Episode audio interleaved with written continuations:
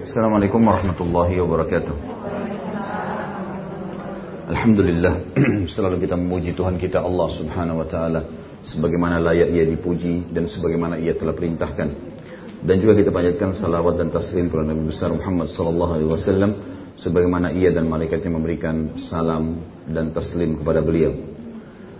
Melanjutkan bahasan kita Bulughul Maram dan semoga Allah berkahi pasal atau bab kelima masalah mengusap dua khuf dan khuf di situ ada ditulis di sebelah kalimat khuf ada angka 138. Bisa dilihat? Hah? Bisa lihat nggak? Baik, dilihat di bawah sekali ada di footnote 138 juga penjelasan tentang masalah khuf. Dikatakan di situ, khuf adalah semacam sepatu kulit yang menutup mata kaki ini bisa dijelaskan di dalam atau dilihat di dalam Subulus Salam. Subulus Salam adalah salah satu buku yang menjelaskan tentang bulu-bulu maram ini. Tentu khuf ini digunakan di zaman baginda Nabi Shallallahu Alaihi Wasallam itu e, fungsinya e, semacam kaos kaki di musim dingin dan biasanya terbuat dari kulit. Biasanya terbuat dari kulit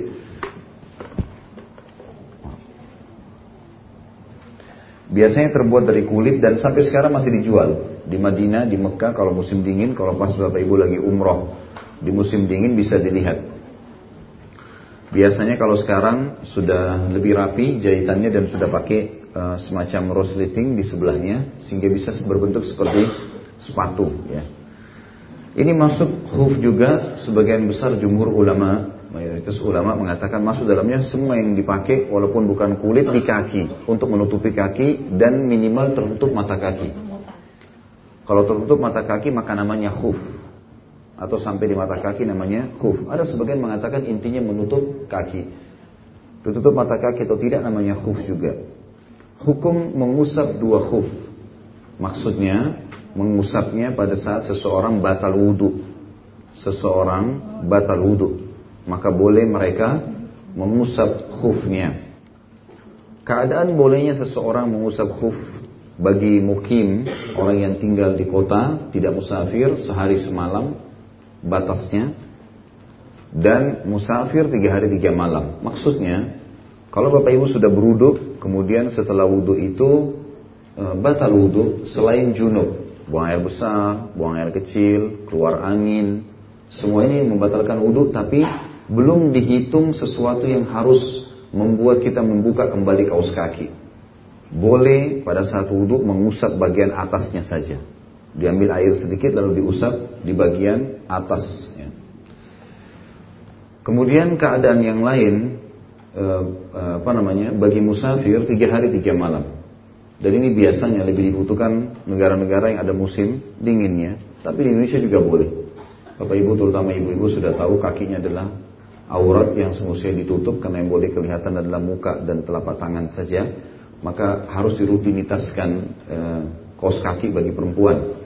Maka kalau ibu-ibu sudah pakai sebelum keluar rumah kos kakinya dan dalam keadaan sudah wudhu pada saat mandi, berarti kalau batal di tengah jalan lagi kunjung ke rumah temannya, lagi pengajian, lagi acara keluarga, maka kalau cuma sebatas bukan junub, keluar angin, buang air kecil, buang air besar, pada saat wudhu lagi, kaos kakinya nggak usah dibuka, tinggal diusap. Tentu ini hukum boleh ya. Tapi kalau ada orang mau buka kaos kakinya ya haknya dia.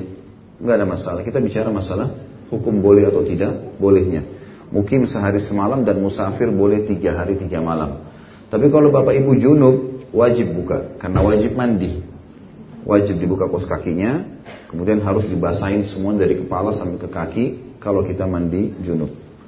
Saya akan bacakan itu pembukaan dari makna judulnya, mengusap dua khuf. Hadis yang pertama dalam bab kita, hadis nomor 53. Dan sudah sering saya bahasakan berarti ini hadis yang kesekian, mungkin sekarang sudah hadis yang ke-70 gitu kan. Dari Al-Mughirah bin Syu'bah radhiyallahu anhu, beliau berkata, "Kuntu ma'an Nabi sallallahu alaihi wasallam fatawadda'a, fa ahwaytu li anzi'a khuffaihi, faqal, dha'huma." fa inni adkhaltuhuma tahirataini famasaha alaihima. Aku pernah bersama Nabi Shallallahu Alaihi Wasallam kata Al Mughira bin Syu'bah radhiyallahu anhu. Lalu beliau berwudu maka aku menunduk untuk melepaskan kedua khufnya. Ya Nabi SAW pakai khuf mau dibuka oleh Al Mughira sebagai bentuk penghormatan kepada Nabi SAW.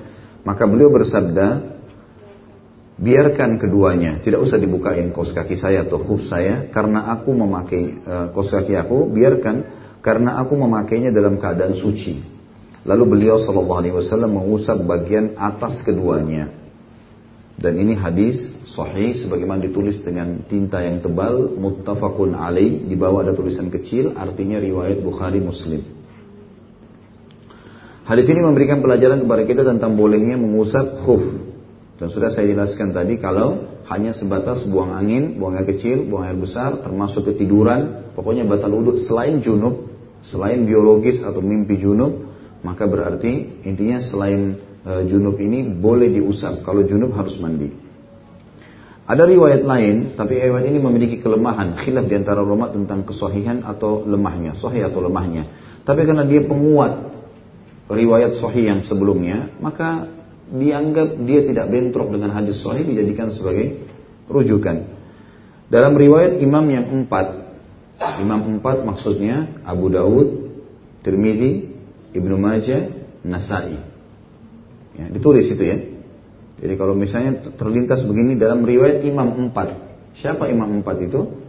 Imam kan e, ada rujukan buku hadis yang terkenal ada enam buku hadis atau ada sembilan buku hadis. Kalau enam buku hadis, dua hadis sahih, namanya Sahih Bukhari dan Sahih Muslim. Ya. Kalau ibu bapak ibu sekalian pernah baca buku-buku hadis terus ada tulisan HR titik Bukhari, HR titik Muslim. HR artinya hadis riwayat. Ya. Kalau riwayat Bukhari Muslim diberikan julukan buku mereka Sahih Bukhari dan Sahih Muslim. Nah empat yang tersisa namanya buku Sunan.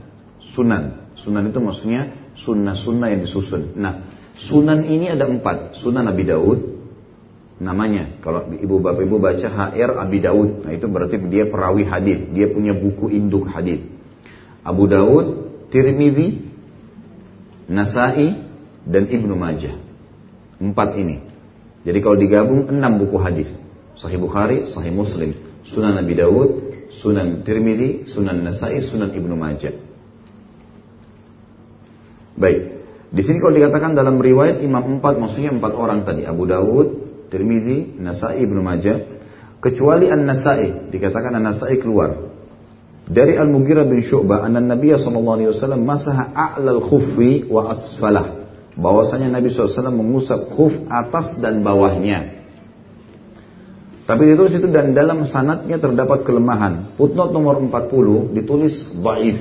Di bawah sekali ada tulisan baif artinya lemah. Diriwayatkan Abu Dawud, Tirmidzi, Ibnu Majah, Ibnu Qayyim berkata dalam catatan kaki beliau terhadap Sunan Abi Dawud, amma ba'd, maksudnya penjelasan yang akan datang, ini adalah hadis yang telah didhaifkan oleh para imam besar seperti Bukhari, Abu Zur'ah, Tirmidzi, kemudian Abu Dawud dan Syafi'i. Dan di antara kalangan mutaakhirin, maksudnya ulama-ulama yang datang terakhir-terakhir juga sama membaifkan adalah Abu Muhammad Ibnu Hazm dan inilah yang benar karena hadis-hadis yang sahih semuanya menyelisihinya. Lalu penulis berkata, saya katakan, maksudnya orang yang memperkuat hadis ini atau buku ini, Hadis ini didoifkan oleh syekh kami dalam Al-Mishkah. Maksudnya gurunya dia, gurunya penulis buku ini. Hadis ini memberikan gambaran kepada kita tentang mengusap khuf bagian atas dan bagian bawah. Tetapi karena dia lemah, maka dia tidak dipakai. Yang dipakai adalah hadis pertama. Hadis pertama tadi mengatakan maka Nabi SAW mengusap bagian atasnya atas keduanya. Berarti bagian bawah tidak diperlukan. Cuman riwayat ini perlu dijelaskan. Gitu kan? Kalau ada yang bilang, setahu saya, guru saya mengatakan mengusap atas dan bawah dua-duanya sunnah. Nah kita jawab, hadis itu lemah. Dan hadis itu disebutkan, ini ada penjelasan di bawahnya. Semua imam besar seperti Abu Zur'a, Bukhari, Tirmidzi, Syafi'i, Abu Daud, semua membaifkan. Semua melemahkan hadis ini. Lalu riwayat yang menguatkan apa yang kita sampaikan tadi tentang mengusap bagian atas adalah riwayat di sini nomor 55. Berarti hadis ketiga di bab kita. Dari Ali radhiyallahu anhu Ali bin Abi Thalib radhiyallahu anhu beliau berkata, "Lau kana ad-dinu birra'i lakana asfalul khuffi awla bil mashi min a'lah. Wa qad ra'aitu Rasulullah sallallahu alaihi wasallam yamsahu ala zahiri khuffaihi. Seandainya agama ini dengan akal harus masuk akal dulu baru diamalkan, niscaya bagian bawah khuf lebih berhak untuk diusap daripada bagian atasnya. Dan sungguh aku telah melihat Rasulullah Wasallam mengusap bagian atas kedua khufnya. Hadis ini diriwayatkan Abu Daud dengan sanad Hasan. Hadis ini memberikan gambaran kepada kita, Ali bin Abi Thalib mengingatkan semua orang yang selalu mengakal-akali agama, seperti orang liberal sekarang. Yang masuk akalnya diterima, yang dia suka dia terima, dia tidak suka tidak terima. Padahal sifat orang mukmin apa? Kalau sesuatu disampaikan oleh Allah dan Rasulnya masuk akal atau tidak masuk akal, terjangkau atau tidak terjangkau, tetap saja harus diyakini. Walaupun tidak masuk di akal kita, karena kalau kita bicara masuk akal atau tidak, sulit untuk dijangkau oleh akal siksa kubur, nikmat kubur, ruh dicabut oleh malaikat, nggak kelihatan malaikatnya bagi orang hidup, gitu kan? Lebih jauh lagi kalau kita sudah bicara masalah timbangan amal hari kiamat, ada surga dan neraka, lebih jauh lagi, maka akal tidak bisa menerima itu. Makanya Ali bin Abi Thalib sudah mengatakan subhanallah, waktu itu belum ada orang-orang liberal kayak sekarang yang mengatakan banyak sekali statement yang ngawur ya, keluar dari agama. Mereka mengatakan boleh nikah lintas agama, perempuan muslimah boleh nikah sama laki-laki kafir. Padahal sudah jelas dilarang dalam Al-Quran. Kemudian semua agama sama, semua masuk surga, walaupun bukan orang muslim. Dan banyak sekali statement yang aneh-aneh. Gitu. Maka ini pernyataan-pernyataan mereka karena mereka pikir semuanya harus dengan akal. Yang tidak masuk akal ditolak. Ayat Al-Quran ditolak, saatnya direvisi. Itu bahasa-bahasa mereka sekarang kan. Maka Ali bin Abi Thalib mengatakan seandainya agama itu dengan akal, masuk akal dulu baru diamalkan, maka niscaya bagian bawah khuf. Kan yang selalu kita pakai injak bagian mana? Bagian bawah kos kaki. Bagian bawah khuf lebih berhak diusap. Mestinya itu yang dibersihkan, diusap dengan air daripada bagian atasnya. Apa makna kalimat ini? Berarti khuf diusap bagian bagian atas. Ini belum makan siang kali. Justru Ali bin Abi Thalib mengingatkan, kalau agama ini pakai akal, harus berakal dulu, masuk akal baru diamalkan. Beliau mengatakan bagian bawah khuf lebih berhak diusap daripada bagian atasnya. Maksudnya apa? Yang diusap bagian atas. Untung ini sudah besar-besar. Kalau anak SD saya cambuk. Bahasa Indonesia nggak ngerti gimana? Hmm. Dan sungguh Aku telah melihat Rasulullah SAW mengusap bagian kedua, bagian atas kedua khufnya. Sekali lagi jadi Ali ingin mengatakan kalau agama ini harus masuk akal dulu baru diamalkan, maka mengusap bagian bawah khuf lebih berhak diusap daripada bagian atasnya. Tapi agama nggak suruh itu. Agama suruh bagian atasnya walaupun yang bawah kotor. Berarti tidak bisa, bukan berarti harus masuk akal. Intinya perintah Allah dan Rasulnya kerjakan. Gitu. Hadis ini memberikan pelajaran kepada kita ternyata mengusap khuf itu bagian atas. Jangan salah lagi. Baik. Selanjutnya hadis 56.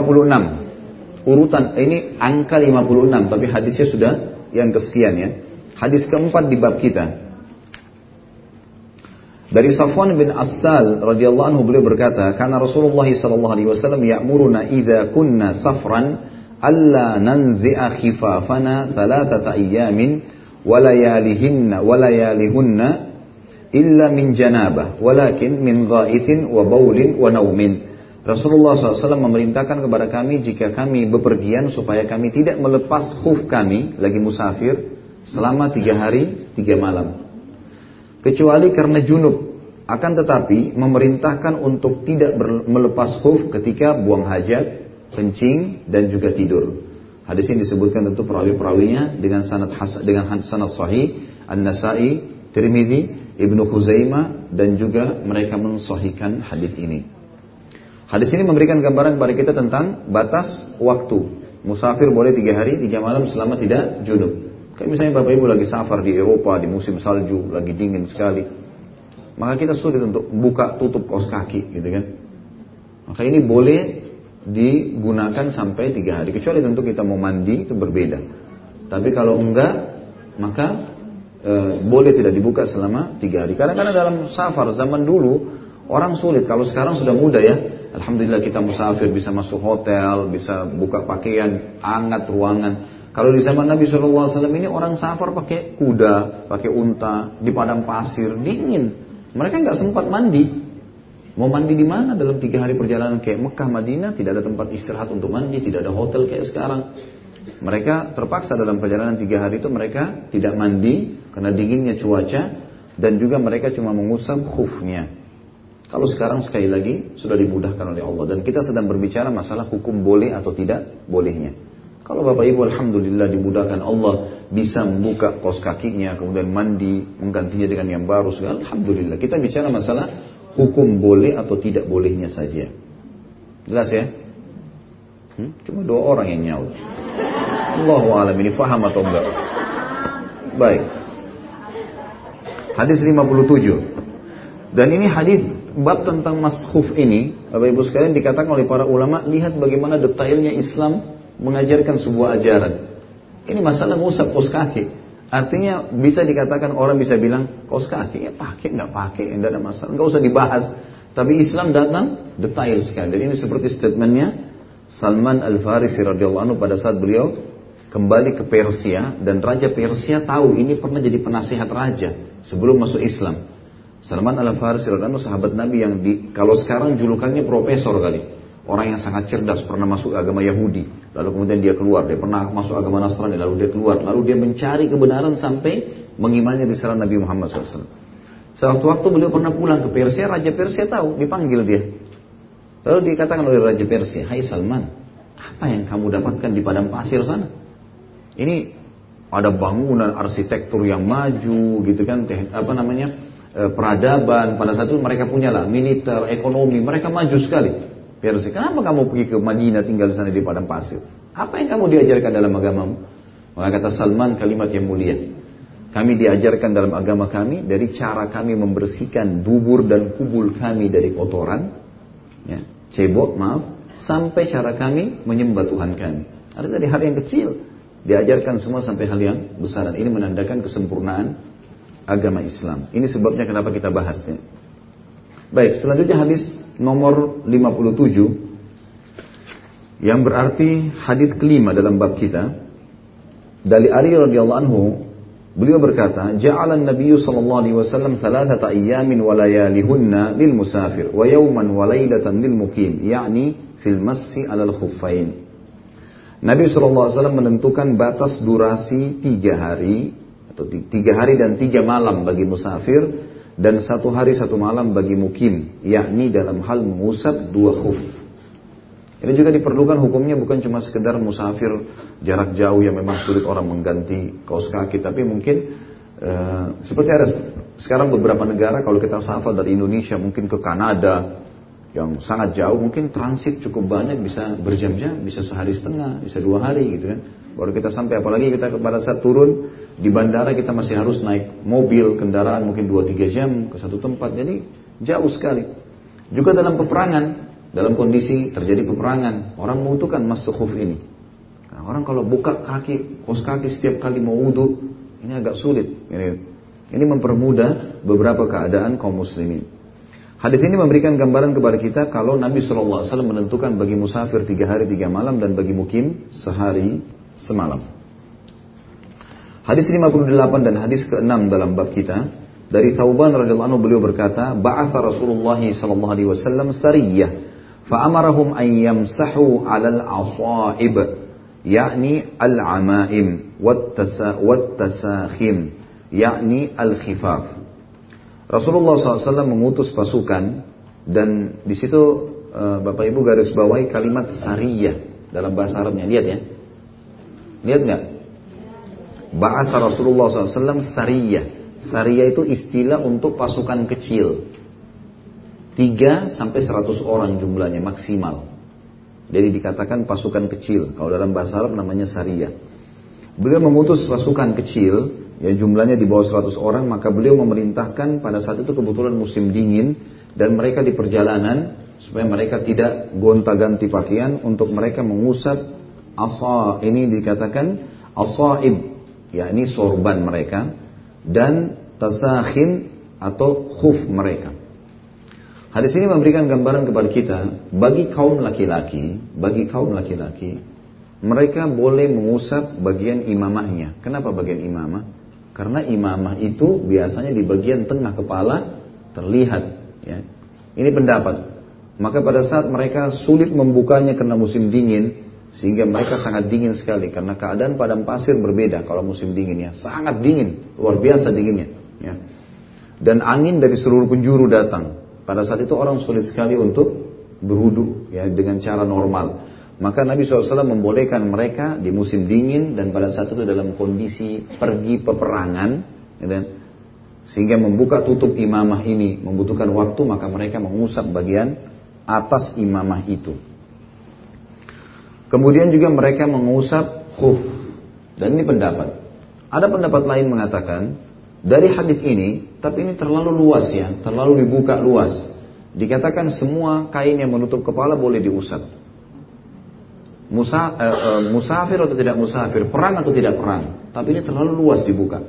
Makanya ada sebagian ibu-ibu yang kadang-kadang mengusap bagian kepalanya pada saat wudhu di atas jilbabnya. Karena beranjak daripada hadis ini. Tapi hadis ini coba perhatikan baik-baik. Perintah Nabi Shallallahu Alaihi Wasallam untuk pasukan perang. Dan di pasukan perang ada siapa? Laki-laki saja. Laki-laki saja. Saya pribadi cenderung dengan pendapat pertama ya. Maka lebih aman ibu-ibu kalau mau wudhu sebagaimana saya sudah bilang kalau lagi di mall, lagi di tempat ramai, masuk ke kamar mandinya, pamit sama orang yang membersihkan kamar mandi itu untuk menggunakan wastafel dan wudhu. Karena yang tidak boleh menyebut nama Allah di mana? Di klosetnya saja. Kita tidak bilang kamar mandi ya, karena kamar mandi sebenarnya kamar untuk mandi. Zaman dulu kamar mandi itu beda dengan WC ya. Karena memang beda, dibedain. Kalau tahu rumah-rumah dulu kita biasa dipisah dua pintu. Pintu mandi sama pintu untuk buang air ini masih ada di beberapa rumah sekarang tentunya. Jadi kalau kita itlakkan kamar mandi sebenarnya umumnya kamar mandi boleh. Ada masalah orang mandi suci. Kita kalau mau mandi junub kita disunahkan baca bismillah, kalau mau wudhu baca bismillah, gitu kan. Yang penting bukan di klosetnya. Baik, jadi ini hadir menjelaskan kepada kita tentang kondisi pasukan yang diutus. Berarti ada keadaan darurat di sini di mana orang bisa mengusap imamahnya. Dan ini tentu bagi laki-laki karena perempuan beda, jilbab sama imamah beda. Ya. Imamah itu hanya bagian bagian pinggir kepala gitu kan. Kalau jilbab memang mengulur dari awal kepala sampai ke bawah gitu. Dan saksi bahasan kita bolehnya mengusap tasakhin atau khuf tadi. Tasakhin ini sebenarnya bahasa sederhana Indonesia-nya eh, penghangat, penghangat ya. Jadi memang dianggap khuf itu menghangatkan pada saat musim dingin ada. Hadis selanjutnya 59 dari Umar radhiyallahu anhu secara mauquf dan dari Anas secara marfu ya. Istilah mauquf kalau ada hadis yang disebutkan memerintahkan satu perbuatan atau melarang perbuatan tapi hanya sampai sahabat. Hanya sampai sahabat. Rasulullah tidak disebutin. Kalau marfu diangkat langsung ke Nabi SAW, kadang-kadang nama sahabatnya tidak disebutkan. Itu yang dimaksud dengan mauquf dan marfu. Idza tawadda ahadukum wa labisa khuffaihi falyamsa 'alaihima wal yusalli fihima wa la yakhla'huma in syaa illa min janabah. Jika salah seorang dari kalian berwudu dan memakai kedua khufnya, maka hendaklah dia mengusap bagian atasnya dan sholat dengan memakainya. Serta janganlah dia melepasnya jika dia ingin, kecuali karena junub. Hadis ini riwayat Darukri dan Hakim dan beliau mensahihkan hadis ini. Hadis ini masih sama, bahasanya tentang masalah bolehnya mengusap bagian atas khuf. Hanya saja riwayat ini disebutkan dari Umar radhiyallahu anhu dan tidak disebutkan Nabi Shallallahu alaihi wasallam namanya riwayat mauquf. Ya terhenti sampai di sahabat. Tapi dipegangi oleh para ulama karena memang dianggap sahih. Umar bin Khattab hanya tidak menyebutkan Rasulullah SAW, tapi beliau mengambil hukum dari Nabi SAW dan menyebutkannya.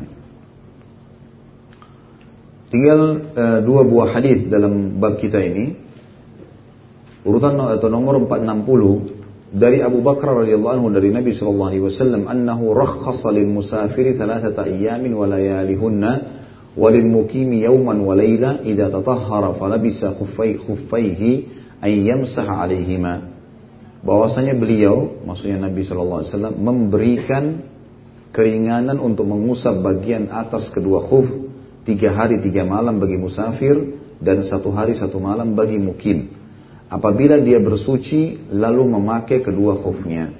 Maksudnya sebelum dia memakai kaos kaki dalam keadaan suci. Ini syaratnya ya. Jadi kalau Bapak Ibu sebelum keluar rumah belum berwudu lalu pakai kaos kaki. Lalu kemudian keluar, lalu mau wudu, nggak bisa, harus buka. Karena syaratnya sebelum pakai kaos kaki sudah wudu dulu. Kemudian dia pakai kaos kaki lalu kemudian batal. Nah, saat itu dia boleh mengusap khufnya. Syaratnya itu. Tapi kalau dia belum wudhu langsung pakai kos kaki lalu jalan, maka ini berbeda hukumnya. Dia harus membuka khufnya. Yang terakhir dalam masalah bab kita ini atau hadis terakhir dalam bab kita adalah hadis Ubay bin Imar radhiyallahu anhu bahwa Nabi sallallahu bahwa beliau berkata, "Ya Rasulullah, amsahu 'ala al-khuffain?" Qala na'am. Qala yawman? Qala na'am. Qala yawmaini? Qala na'am. Qala wa thalatha? Qala na'am wa ma syi'ta. Wahai Rasulullah, kata Ubay bin Imarah, "Bolehkah aku mengusap dua khuf, dua kos kakiku?" Beliau menjawab, "Boleh." Lalu dia bertanya, satu hari kah? Beliau menjawab, iya. Dia berkata lagi, bertanya lagi sahabat ini, dua hari? Beliau menjawab, iya. Dia bertanya lagi, tiga? Beliau menjawab, iya. Dan terserah kamu, mau satu hari, mau dua hari atau mau tiga hari. Karena pada saat itu si Ubay bin Imara ini mau musafir dan pertanyaan dia mengatakan, "Ya Rasulullah, apakah boleh aku mengusap kos kakiku atau khufku? Karena saya mau musafir." gitu kan. Maka di sini Nabi SAW mengatakan bisa satu hari boleh, dua hari boleh, tiga hari boleh dan terserah kamu. Bisa milih satu, dua atau tiga. Jangan difahami di sini makna dan terserah kamu artinya terserah boleh lebih dari tiga hari. Ya, karena batas maksimal tiga hari. Allahu alam. Jadi ini hadis diriwayatkan Abu Daud dan beliau berkata hadis ini tidak kuat ya. Maksudnya tidak kuat tidak bisa dijadikan sebagai rujukan e, menjadi hukum utama. Karena hadis-hadis yang kuat mengatakan musafir tiga hari, mukim satu hari, udah langsung diringkaskan. Tidak seperti ini pertanyaan satu hari kah, dua hari kah, tiga hari kah, gitu kan? Tapi hadis yang lain menjelaskan tiga hari. Dan diangkat oleh penulis hadis ini dalam buku kita atau dalam bahasan kita karena dia bagian daripada hadis yang menyebutkan kalimat khuf. Kalimat khuf. Dan di sini masih ada di antara ulama yang memegangi hadis ini. Allahu a'lam. Baik, seperti biasa kalau ada pertanyaan masalah khuf, silakan ditulis di kertas, kemudian dikasih ke meja saya di sini. Sambil teman-teman yang menulis eh, menulis pertanyaan, kita akan masuk ke bab baru bab 6 masalah bab pembatal wudhu. Bab pembatal wudhu. Ya. Dan wudhu ini kalau tidak salah sudah kita bahas ya. Khusus wudhunya. Tata caranya itu hari kan sudah saya jelaskan ya.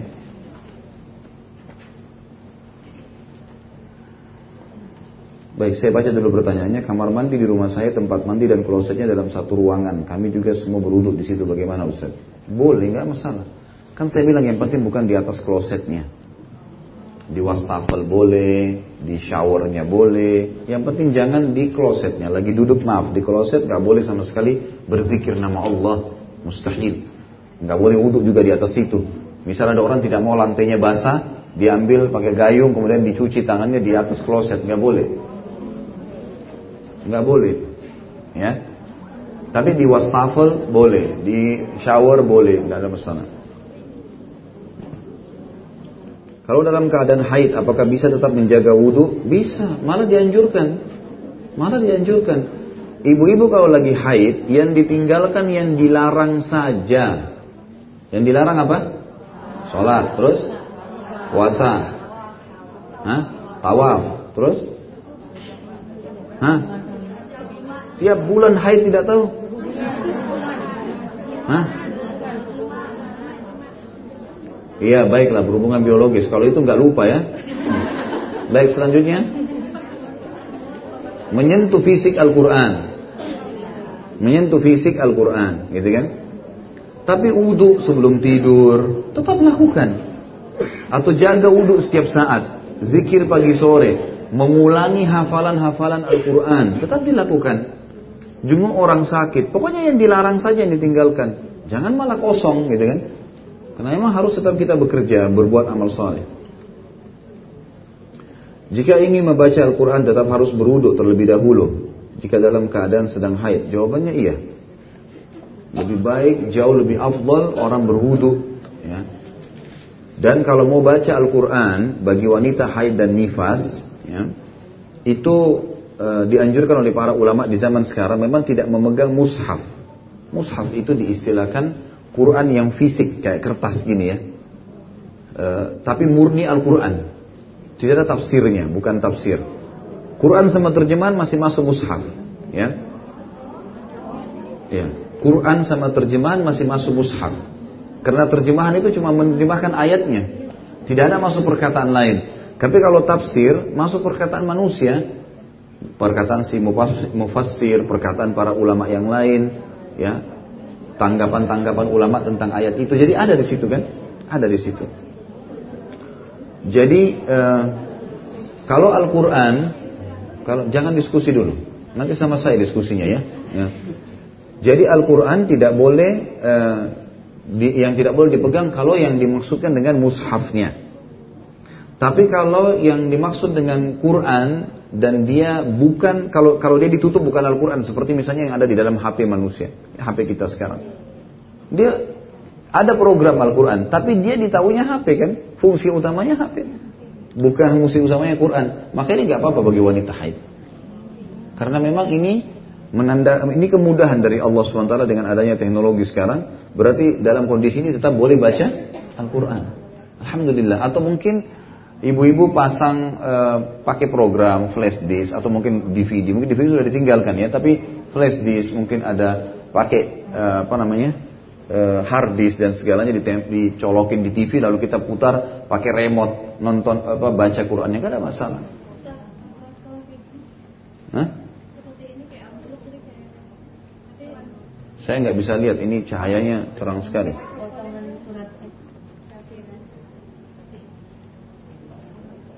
Bagian dari Al-Quran. Ya, ini kalau kalau murni Al-Quran sama terjemahannya sama, nggak boleh. Ada larangan. Zikir pakai pedang lain. Zikir. Lain. Al-Quran, murni Al-Quran. Surah Al-Baqarah, Surah Al-Imran, Surah Al-Waqi'ah, Surah Yasin, dan seterusnya. Jika safar tujuh hari tetap boleh mengusap khuf. Pokoknya per tiga hari selesai. Artinya per tiga hari itu saatnya buka kos kaki, perbarui lagi wudhu dengan membasuh kaki. Gitu. Baru kemudian mulai lagi. Tidak boleh lebih dari tiga hari. Kalau sudah tiga hari lebih juga kos kakinya mungkin sudah kotor ya. Tujuh hari ini masya Allah. Apakah mandi bersih anak laki-laki yang baru balik mimpi basah sama dengan mandi junub? Ya, iya. Itu kan junub dia. Kalau anak laki-laki baru balik dan dia memang mimpi, dari mimpi keluar sperma, harus mandi junub. Tapi kalau yang dimaksud di sini ada juga laki-laki yang tidak mimpi ya. Ada laki-laki yang tidak melalui mimpi. Jadi mereka hanya sekedar uh, tiba-tiba berubah rongga suaranya. Kalau ibu-ibu yang punya anak yang sudah mulai bujang. Atau tumbuh kumis. Atau perubahan poster tubuh. Biasanya jari-jari lebih mengekar. Poster tubuh lebih meninggi. Itu kelihatan. Yang paling mendasar dari rongga suara. Tumbuhnya bulu di badan. Dan mengekarnya tubuh. Itu biasanya kelihatannya balik. Gitu kan? Nah biasanya orang-orang balik ada yang ada yang mimpi ada yang enggak. Tapi kalau sudah tumpah sperma tidak bisa.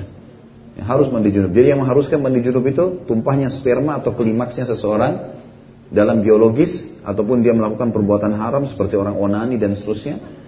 Ya, kalau dia sampai klimaks maka berarti batal, eh, dia harus mandi junub dan masuk dalam mandi junub adalah meletakkan kemaluan di kemaluan walaupun tidak klimaks. Ya. Jadi ada orang suami istri berhubungan suami istri terus ternyata e, mereka lagi berhubungan terdengar azan subuh di Ramadan. Nah, harus berhenti tapi mereka belum klimaks. Nah ini wajib mandi, tapi puasanya sah.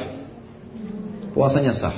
Orang kalau belum sempat mandi junub, habis berhubungan biologis malam hari Ramadan, kemudian azan subuh dia baru terbangun, baru dia mandi, maka tetap sah puasanya. Ya, gitu. Tapi kalau dia sempat berhubungan biologis dan tidak sempat klimaks, tapi intinya memasukkan kemaluan di kemaluan, ini wajib mandi junub. Jadi dua keadaan, klimaks keluar e, sampai klimaks wajib mandi ataupun meletakkan kemaluan di kemaluan walaupun tidak klimaks. Jadi ini anak laki-laki ditanya dia seperti apa. Kalau dia hanya dia mimpi sampai dia junub, biasanya memang sampai junub ini ya. Mimpinya maka dia harus mandi.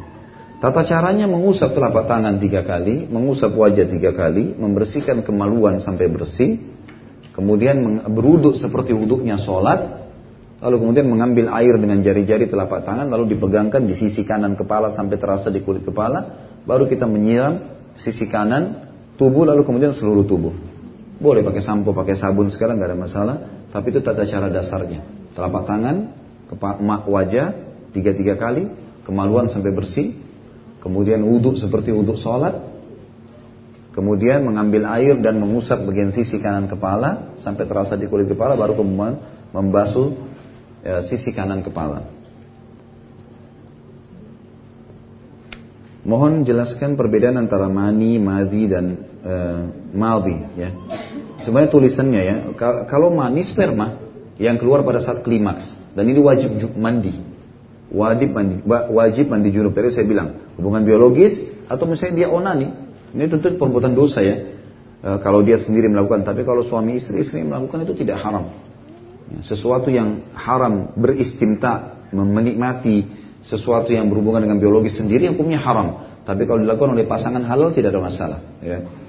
Tetapi tetap kalau dia keluar mani wajib mandi. Kemudian madhi, madhi itu yang keluar kalau terangsang. Biasanya dia tidak sekental mani dan ini e, wajib dibersihkan bagian yang kena, kemudian dia cuma uduk saja. Uduknya aja yang batal, tidak wajib mandi. Sementara maldi, maldi biasanya keluar itu kalau e, seseorang kecapean. Ya. Dia bisa dua keadaan. Kadang-kadang keluar kalau kecapean atau dia keluar pada saat seseorang itu sudah dalam waktu yang lama tidak berhubungan biologis dan dia pernah berhubungan biologis. Misalnya ada orang pernah menikah, laki-laki pernah menikah, kemudian dia cerai atau istrinya meninggal, lalu dia tidak menikah lagi misalnya dalam waktu yang lama. Nah ini biasanya kalau konsumsian makanannya dia porsinya besar, maka akan sering keluar mawi. Ya. Jadi dia seperti bentuk lebih dekat ke sperma, tapi bukan sperma. Yang ini harus juga dibersihkan daerah yang kena, kemudian dia e, saja.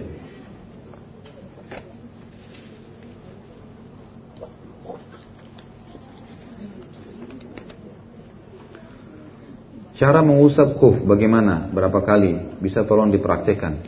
Telapak tangan ambil air dia usap di atas kos kaki. Gitu kan? Cuma begitu saja. Dan tidak usah banyak ya. Sedikit saja airnya.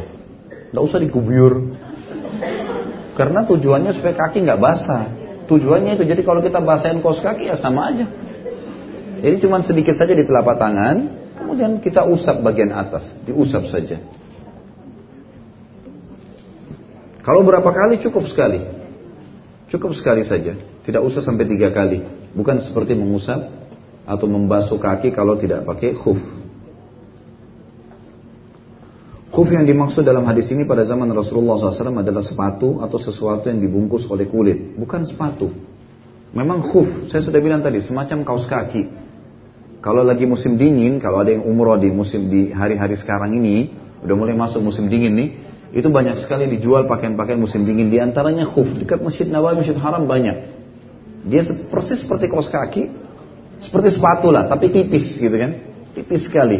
E, cuma kulit tipis saja, hanya untuk menghangatkan badan. Atau menjaga supaya kaki nggak dingin gitu. Ini sudah saya jelaskan, apakah kaos kaki termasuk? Saya jawab tadi iya kan. Dapat ulama sama, kaos kaki juga sama.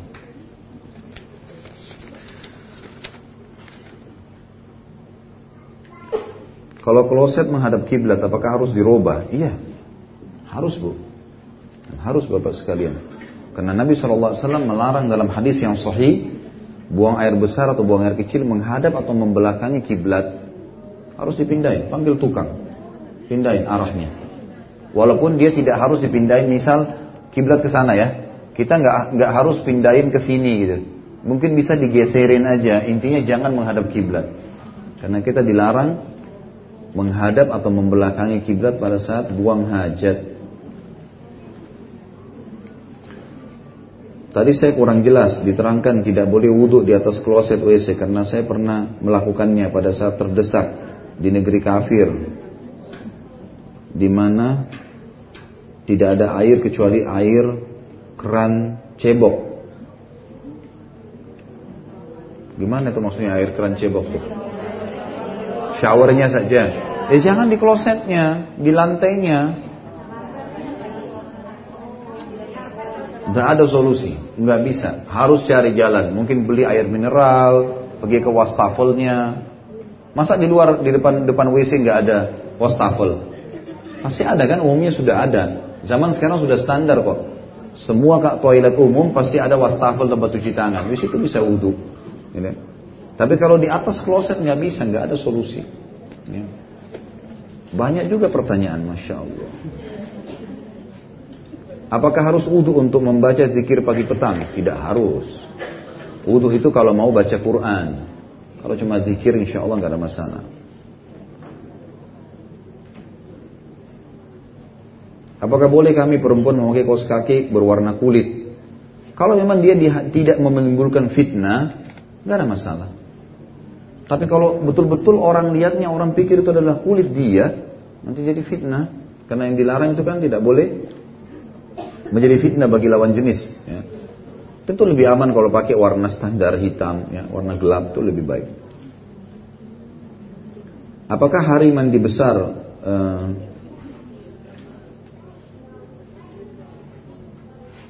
Apakah harus kali ya?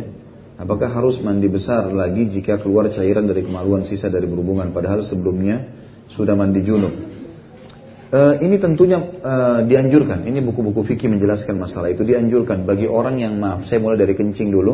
Kencing itu dianjurkan untuk menghabiskan sama sekali. Caranya dengan batuk. Sebagian ulama fikih mengatakan sekarang.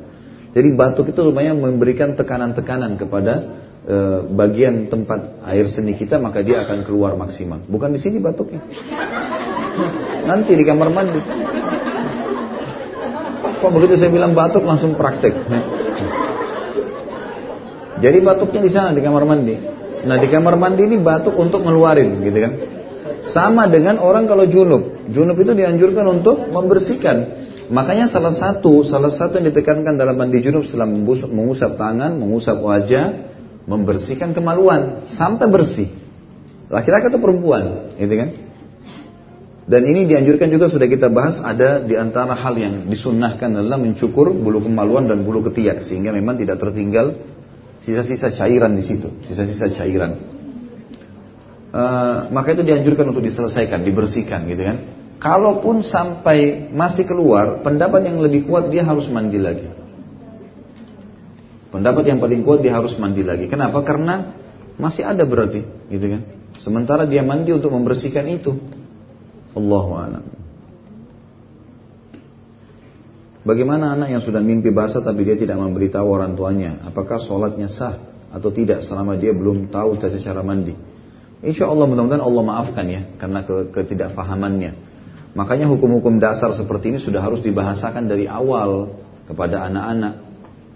Kalau ibu-ibu, bapak punya anak perempuan sudah harus ibu-ibu terutama membahasakan bagaimana kalau haid itu datang, seperti apa warnanya, hukum-hukum yang berhubungan dengan masalah haid. Kemudian laki-laki juga begitu bapak-bapak bisa menjelaskan kepada anak-anak laki-lakinya ya berhubungan dengan masalah hukum syar'i dalam masalah ini. Jadi dia harus tahu kalau nanti dia mimpi atau dia mengeluarkan semacam cairan sperma warnanya warna putih namanya mani maka itu adalah najis dan dia harus bisa uh, apa namanya mandi dia harus mandi besar itu harus dijelaskan dari awal sudah sampai sini masalah khuf ya. Padahal kita bahas khuf loh ini kok masalah julub-julub segala masuk kita masuk ke bab baru bab pembatal wudhu di sini nomor 62 urutan hadisnya, tapi tentu hadis ini sudah saya sering bahasakan lebih dari ini. Dari Anas radhiyallahu anhu beliau berkata, "Kana ashabu Rasulillah sallallahu alaihi wasallam ala ahdihi yantadhiruna al-isya'a hatta takhfiqa ru'usuhum, thumma yusalluna wa la yatawadda'un." Dahulu para sahabat Rasulullah SAW ketika beliau masih hidup, mereka pernah menunggu sholat isya sehingga kepala mereka tertunduk karena tidur. Kemudian mereka sholat tanpa wudhu lagi. Hadis ini diriwayatkan Abu Daud dan disahihkan oleh Darul Qutni dan asalnya ada dalam sahih atau riwayat Imam Muslim. Hadis ini memberikan gambaran kepada kita tentang tidak batalnya wudhu karena bab kan bab pembatal wudhu. Tidak batalnya wudhu kalau tidurnya sambil duduk. Ya. Tidurnya sambil duduk. Karena biasanya orang kalau duduk itu tidak nyenyak, tidak seperti orang kalau baring terlentang. Ya. Baring terlentang. Kalau baring terlentang kemungkinan dia sangat pulas, maka lebih kuat pendapat ulama mengatakan kalau dia baring batal, gitu kan. Tapi kalau dia duduk, insya Allah hadis ini menjelaskan tidak batal. Hadis selanjutnya 63 dari Aisyah radhiyallahu anha beliau berkata ja'at Fatimah bintu Abi Hubaysh ila Nabi sallallahu alaihi wasallam faqalat ya Rasulullah inni imra'atun ustahadu fala athur. Fa'adha'u afa'adha'u as-salah qala la innama dhalika 'irqun wa laysa bihayd فإذا أقبلت حيضتك فدعي فدعي الصلاة وإذا أدبرت فاغسلي عنك Ad-dam thumma salli. Fatimah binti Abi Hubaish datang kepada Nabi Shallallahu Alaihi Wasallam dan dia berkata, wahai Rasulullah, aku seorang wanita yang tertimpa istihadah. Nanti saya jelaskan. Sehingga aku tidak suci, maka apakah uh, aku atau saya di sini komitmennya mesti terjemahnya aku ya aku ya. Sini katakan maka apakah saya? Tetap kita pakai kalimat aku saja, sebagaimana dia katakan aku seorang wanita. Maka apakah aku harus meninggalkan sholat? Beliau Rasulullah SAW menjawab, tidak. Karena itu hanyalah darah yang keluar dari pembuluh darah dan bukan haid. Jika masa haidmu tiba, tinggalkanlah sholat dan jika ia telah berlalu maka cucilah darah tersebut dari dirimu kemudian sholatlah. Hadis ini muttafaqun alaih. Hadis yang selanjutnya menguatkan dikatakan riwayat Bukhari, "Tsumma tawaddai likulli shalah." Kemudian wuduklah setiap kali mau sholat. Muslim atau Imam Muslim mengisyaratkan bahwasanya beliau membuangnya secara sengaja. Ya. Ini nanti akan dijelaskan di footnote-nya tentunya. Baik. Hadis ini menjelaskan kepada kita tentang masalah uh, di bab pembatal wudhu seorang wanita datang menanyakan tentang istihadah. Istihadah sama dengan kalimat haid ya. Istihadah dari kalimat haid juga sama, darah yang keluar darah rutin yang keluar bagi setiap wanita yang belum manufos di setiap bulannya. Maka ibu-ibu harus melihat jadwal rutinnya. Misal pasti semua sudah tahu pada saat dia dari gadis misalnya dia terbiasa tanggal 15 sampai tanggal 21 atau tanggal 22 haid. Misal contoh. Atau tanggal 10 sampai tanggal 17 misalnya. 7 hari misalnya dia haid. Rutinlah berjalan ini. Makanya jadikan pegangan sama dia. Sampai terjadi hormon. Perubahan hormon. Misal karena menikah, hamil, melahirkan, suntik, KB. Ini semua. Kalau terjadi perubahan maka dia menjadikan tolok ukur kapan masa uh, awal dia haid. Misal dia suntik KB 3 bulan, tidak ada haidnya. Setelah selesai 3 bulan, dia mulai haid tadinya biasa tanggal 10 sampai 17, sekarang haidnya tanggal 21. Misal sampai e, tanggal 28. Baik. Sekarang berarti tolok ukurnya haidnya adalah tanggal 21 sampai 28. Tolok ukur pada saat selesai perubahan hormon. Itu jadikan tolok ukur semuanya ke depan. Semua yang keluar dari tangga rutin ini namanya istihadah, bukan darah haid. Misal, tadi yang masih gadis misalnya, dia haidnya rutin 10 sampai tanggal 17. Tiap bulan selalu begitu, tiap bulan selalu begitu gitu ya. Satu hari dia haid lewat sampai tanggal 19. 10 sampai 19. Berarti dari tanggal 17 sampai 19 namanya istihadah. Bukan darah haid. Hari ke-17 dia sudah harus mandi bersih. Gitu kan? Dia harus mandi bersih, dia sudah harus sholat. Jangan dianggap itu darah haid. Karena ini adalah masa yang lebih dari waktu yang sudah rutin. Mayoritas waktu kita seperti itu. Sama setelah perubahan hormon, gitu kan? Setelah perubahan hormon ternyata ibu cuman haid setelah KB, setelah melahirkan. Ternyata biasanya waktu gadis 7 hari sekarang jadi 5 hari. Tolak ukurnya 5 hari itu. Jangan lagi dikembalikan ke 7 hari karena sekarang sudah ada perubahan. Berarti tolok ukurnya lima hari dan kalau ini bulan ini lima hari, bulan depan lima hari, bulan depannya tujuh hari, tolok ukurnya lima hari tetap. Dua harinya berarti istihadah. Ya. Baik, kalau istihadah, kalau sudah selesai masa haid yang rutin, misal tujuh hari tadi tanggal 17, mandilah dia, kalau masih netes darah, walaupun dia masih pakai pembalut, ini sudah dianggap istihadah. Sabda Nabi SAW tadi dianggap keluar dari pembuluh darah. Pembuluh darah di rahim maksudnya. Jadi ada pembuluh darah yang pecah, maka dia keluar dari rahim. Ini biasanya karena panasnya darah haid atau adanya masalah, maka ada pembuluh darah yang halus yang pecah, sehingga pada saat darah haid itu keluar melewati tempat-tempat tertentu, maka biasanya pembuluh darahnya ada yang pecah dengan hikmah Allah tentunya, maka itu namanya istihawa. Syaratnya dia tinggal wudhu, tentu dia bersihkan kemaluannya, kemudian dia wudhu, lalu dia sholat. Tidak perlu lagi dia ambil hukum haid, karena haid nggak ada puasa, nggak ada sholat, gitu kan dan seterusnya. Ya. Makanya riwayat tadi dikatakan dan berwuduklah setiap kali kamu mau sholat. Netes pun keluarin, buang pembalutnya, kemudian wudhu lagi, kemudian sholat lagi. Tapi tidak perlu mandi. Kalau sudah lewat dari masa rutinitas masalah haid tadi. Ya.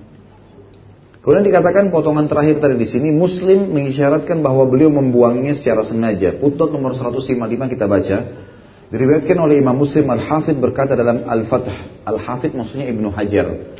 Ditulis itu ya. Al-Hafidh itu ditulis di atasnya Ibnu Hajar. Ibnu Hajar ini salah satu ulama besar yang telah uh, mensyarah atau Eh, menjabarkan lebih panjang Sahih Bukhari. Dalam Al-Fatih ini namanya kitab Fathul Bari. Fathul Bari adalah kitab syarahnya Sahih Bukhari. Dalam jilid 1 halaman 332, sebagian yang lain mengklaim bahwa perkataan summa tawaddai yang artinya kemudian berwuduklah adalah perkataan urwah yang mauquf sanatnya berhenti padanya. Namun ini perlu dianalisa ulang. Karena seandainya perkataan tersebut dal, uh, adalah perkataannya, pasti dia akan mengatakan thumma tawaddah. Kemudian berwudu dengan menggunakan kalimat berita. Maka ketika beliau mengungkapkannya dengan menggunakan kalimat perintah, maka perintah itu bersesuaian dengan perintah yang terdapat dalam hadis yang marfu atau sanadnya sampai kepada Nabi SAW, yakni kalimat fagsili, maka cucilah.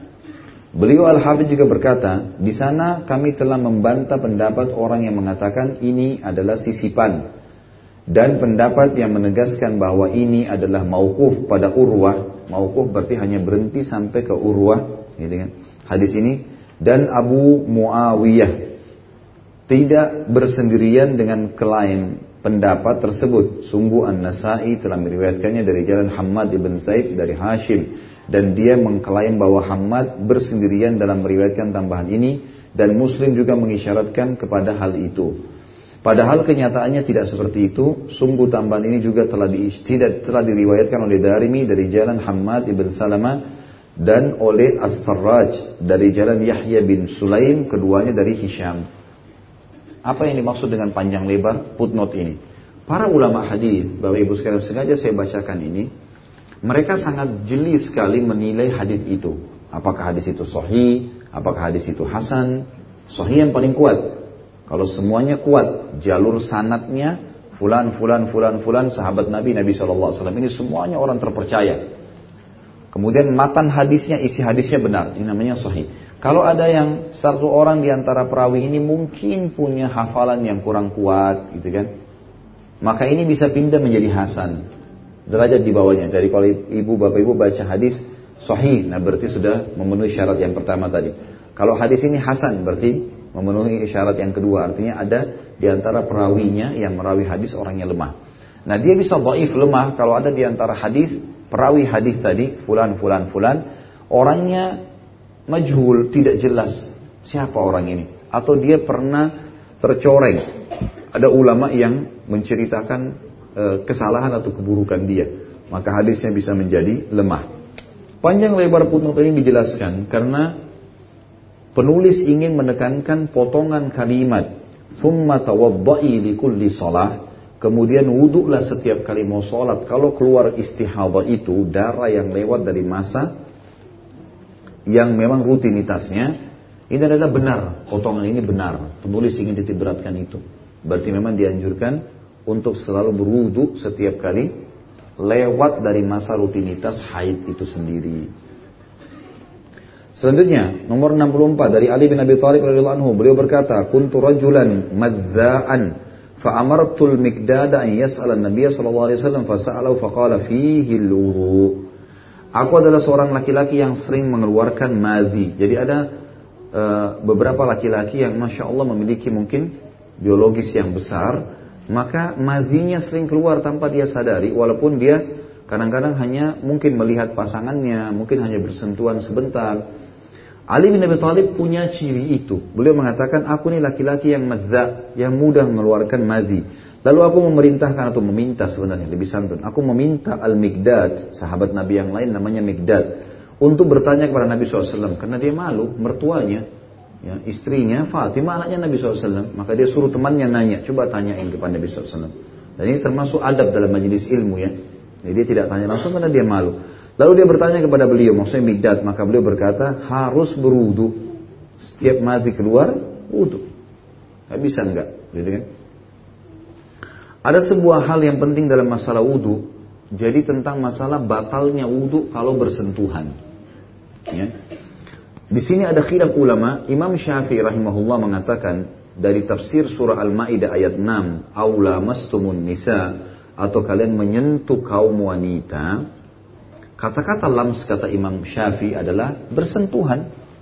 Syahwat atau tidak syahwat yang bukan mahram abadi, bukan ibu, bukan ya saudari, bukan anak kandung, ini semua berarti mahram yang abadi kan mereka. Artinya selamanya kita begitu lahir sudah jadi mahram kita. Kalau istri atau suami itu kan mahram sementara selama status. Kalau cerai udah bukan mahram, gitu kan.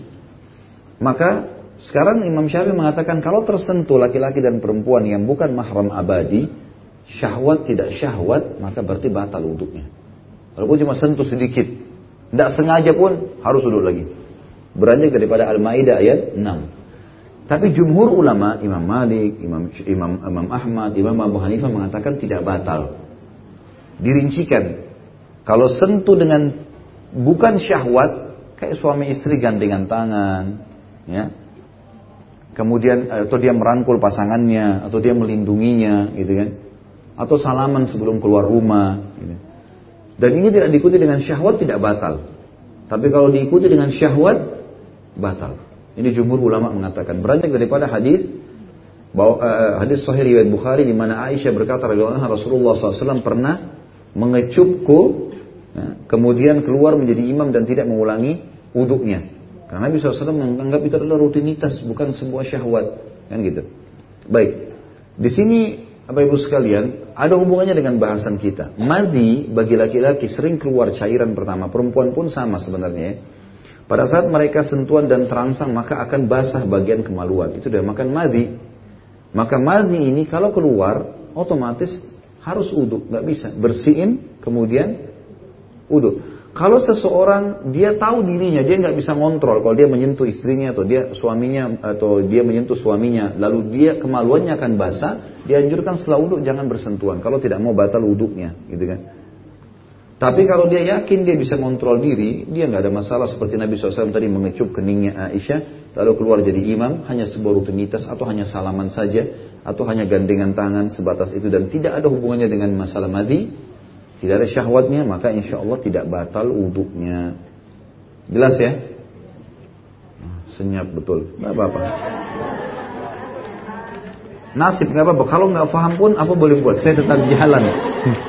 Karena bahasan buku kita ini masya Allah ribuan hadis gitu. Ya. Baik, kita lanjutkan.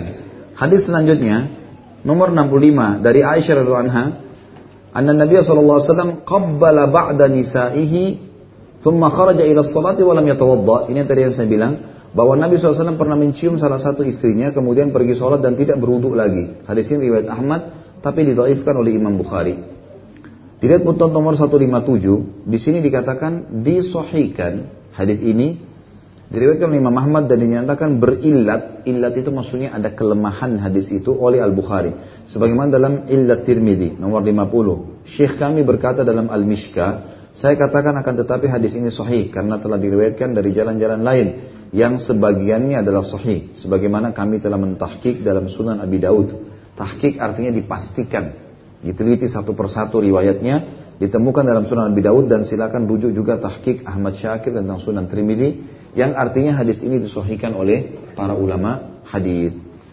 Berarti hadis ini menjelaskan kepada kita kalau dia bersentuhan, bahkan sampai di sini menyium, tapi tidak diikuti dengan syahwat sama sekali, maka berarti tidak batal wuduknya. Ya. Kemudian hadis yang lain, nomor 66, Abu Hurairah anhu meriwayatkan beliau berkata Rasulullah SAW bersabda, "Idza wajada ahadukum fi batnihi syai'an fa ashkala alaihi akhraja minhu syai'un amla." فلا يخرجن من masjid hatta يسمع صوتا أو yajida rihan. Apabila salah seorang dari kalian merasakan sesuatu dalam perutnya, lalu dia bingung karenanya apakah telah keluar sesuatu atau tidak. Maksudnya keluar angin ya. Apakah dia sudah keluar angin atau tidak. Maka janganlah sekali-kali dia keluar dari masjid. Jangan batalin sholatnya sampai dia mendengar suara atau mencium bau. Karena kadang-kadang ada was-was. Ada was-was dari syaitan. Kadang-kadang mungkin karena masuk angin sehingga perutnya seperti bunyi gitu kan. Nah itu tidak membatalkan wudhu. Ya. Jadi itu tidak ada sama sekali dengan hubungannya dengan batal wudhu. Tapi kalau sudah jelas-jelas ya orang itu mengetahui uh, dia mengeluarkan angin, dia mendengar suara ataupun dia ya mencium baunya maka itu berarti batal wudhunya. Sudah azan ya? Baik, insya Allah sampai sini. Berarti kita sampai hadis 66 ya. Dan insya Allah habis asar saya akan buka pertanyaan. Uh, habis sholat asar kita akan buka pertanyaan, tapi tidak lama, Bapak Ibu sekalian. Khusus masalah bab wudhu ini dan insya Allah berarti pertemuan akan datang masih berlanjut bahasan masalah pembatal wudhu. Allahu alam. Subhanakallahumma wa bihamdika asyhadu an la ilaha illallah astaghfirullah wa atubu ilaih. Wassalamualaikum warahmatullahi wabarakatuh. Sudah ada pertanyaannya? Kalau nggak ada saya pulang ya.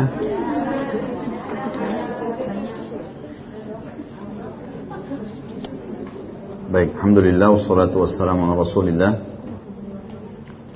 Pertama di sini wudhu dalam keadaan tanpa busana sama sekali, boleh atau tidak?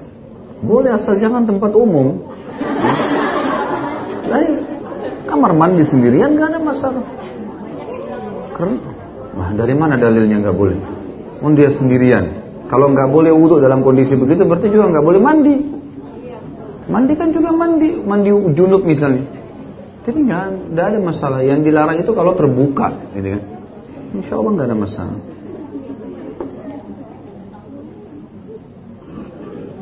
Ya sudah saya jawab tadi, jika hubungan badan malam hari boleh tidak junubnya bangun tidur sebelum sholat subuh? Boleh saja. Mandi junub maksudnya tapi disunnahkan, dianjurkan kalau seseorang berhubungan badan di malam hari dan mereka belum mau mandi junub, mereka tidur dalam kondisi berwudu. Tidur dalam kondisi berwudu itu minimal. Dan saya sudah pernah jelaskan ada hadis yang, yang berbunyi, siapa yang tidur dalam kondisi berwudu maka Allah titipkan bersamanya malaikat yang mendoakan dia setiap kali dia bergerak. Dan memang disunnahkan untuk itu dia wudhu. Tapi dia nunda mandinya gak ada masalah.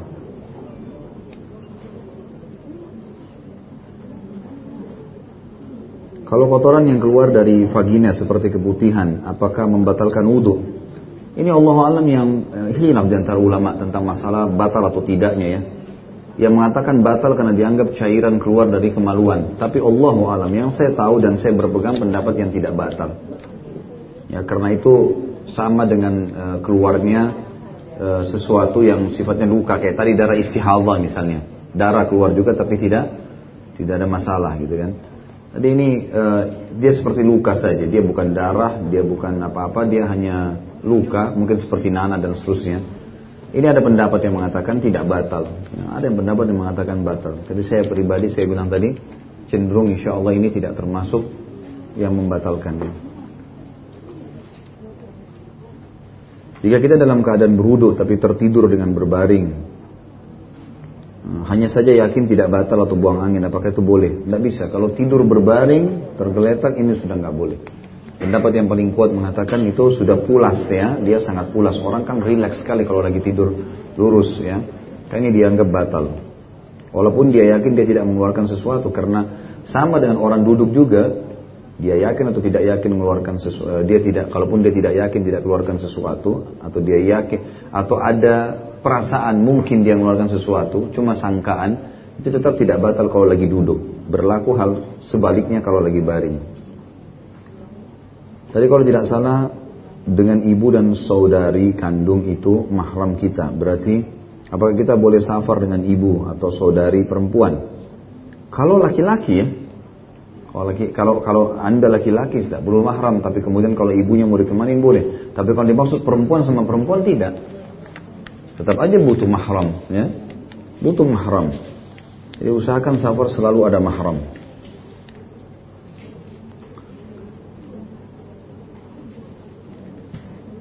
Ini pertanyaan hampir sama ya. Apakah kebutuhan membatalkan wudhu? Tadi saya bilang pendapat ada pendapat yang mengatakan batal, ada ya, karena itu dianggap cairan keluar dari kemaluan, dan ada pendapat yang mengatakan tidak batal, gitu kan? Karena dianggap dia hanya luka, ya, cairan luka. Tapi kalau dia keluar pada saat sedang sholat, maka itu lebih aula, lebih baik dia mengulanginya. Dia mengulangi sholatnya. Allah alam. Sama dengan orang kalau lagi sholat kemudian dia merasa keluar sisa sperma, maka harusnya dia mengulangi sholatnya. Sudah sampai sini? Ada lagi yang bertanya? Alhamdulillah. Baik, insya Allah kita akan lanjutkan lagi. Pertemuan akan datang dan melanjutkan bab wudhu kita ini. Semoga apa yang kita bahas tadi bermanfaat buat kita dan semoga saja pertemuan kita yang diberkahi olehnya dan juga semua perbuatan amal yang pernah kita kerjakan sekecil sampai sebesar apa pun diterima oleh Allah Sang Pencipta. Semua dosa yang pernah kita kerjakan sekecil sampai sebesar apa pun diganti menjadi pahala dengan kemahamurahannya dan semoga saja sisa umur kita semuanya diberkahi dari harta, pasangan hidup, anak-anak, ilmu dan apa pun yang kita butuhkan untuk roda kehidupan muka bumi ini. Dan semoga Allah mengaruniai Jakarta pemimpin yang mukmin, yang saleh, yang menerapkan Al-Quran dan Sunnah dan juga pemimpin negara kita diberikan hidayah sehingga menjadi seorang mukmin yang menjalankan hukum Allah dan semoga kita menjadi contoh bagi negara-negara yang lain. Dan kita selalu mendoakan saudara kita di Palestina, di Syria, di Yaman, di Irak, di Myanmar, di Ahsa, di mana pun mereka berada sedang tertindas. Semoga Allah ikhlaskan niat mereka Terima para syuhada mereka, muliakan Islam di tangan mereka dan tangan kita semua. Dan semoga Allah partisipasikan kita semua bersama mereka di pahala, baik dengan doa, dengan harta juga dengan jiwa kita. Dan semoga Allah dengan kemahamurahannya menyatukan kita semua di surga Firdaus ya tanpa hisab. Mana ia satukan kita di majlis ilmu yang mulia ini. Subhanakallahumma bihamdika. Asyhadu an la ilaha illallah astaghfirullah wa atubu ilaih. Wassalamualaikum warahmatullahi wabarakatuh.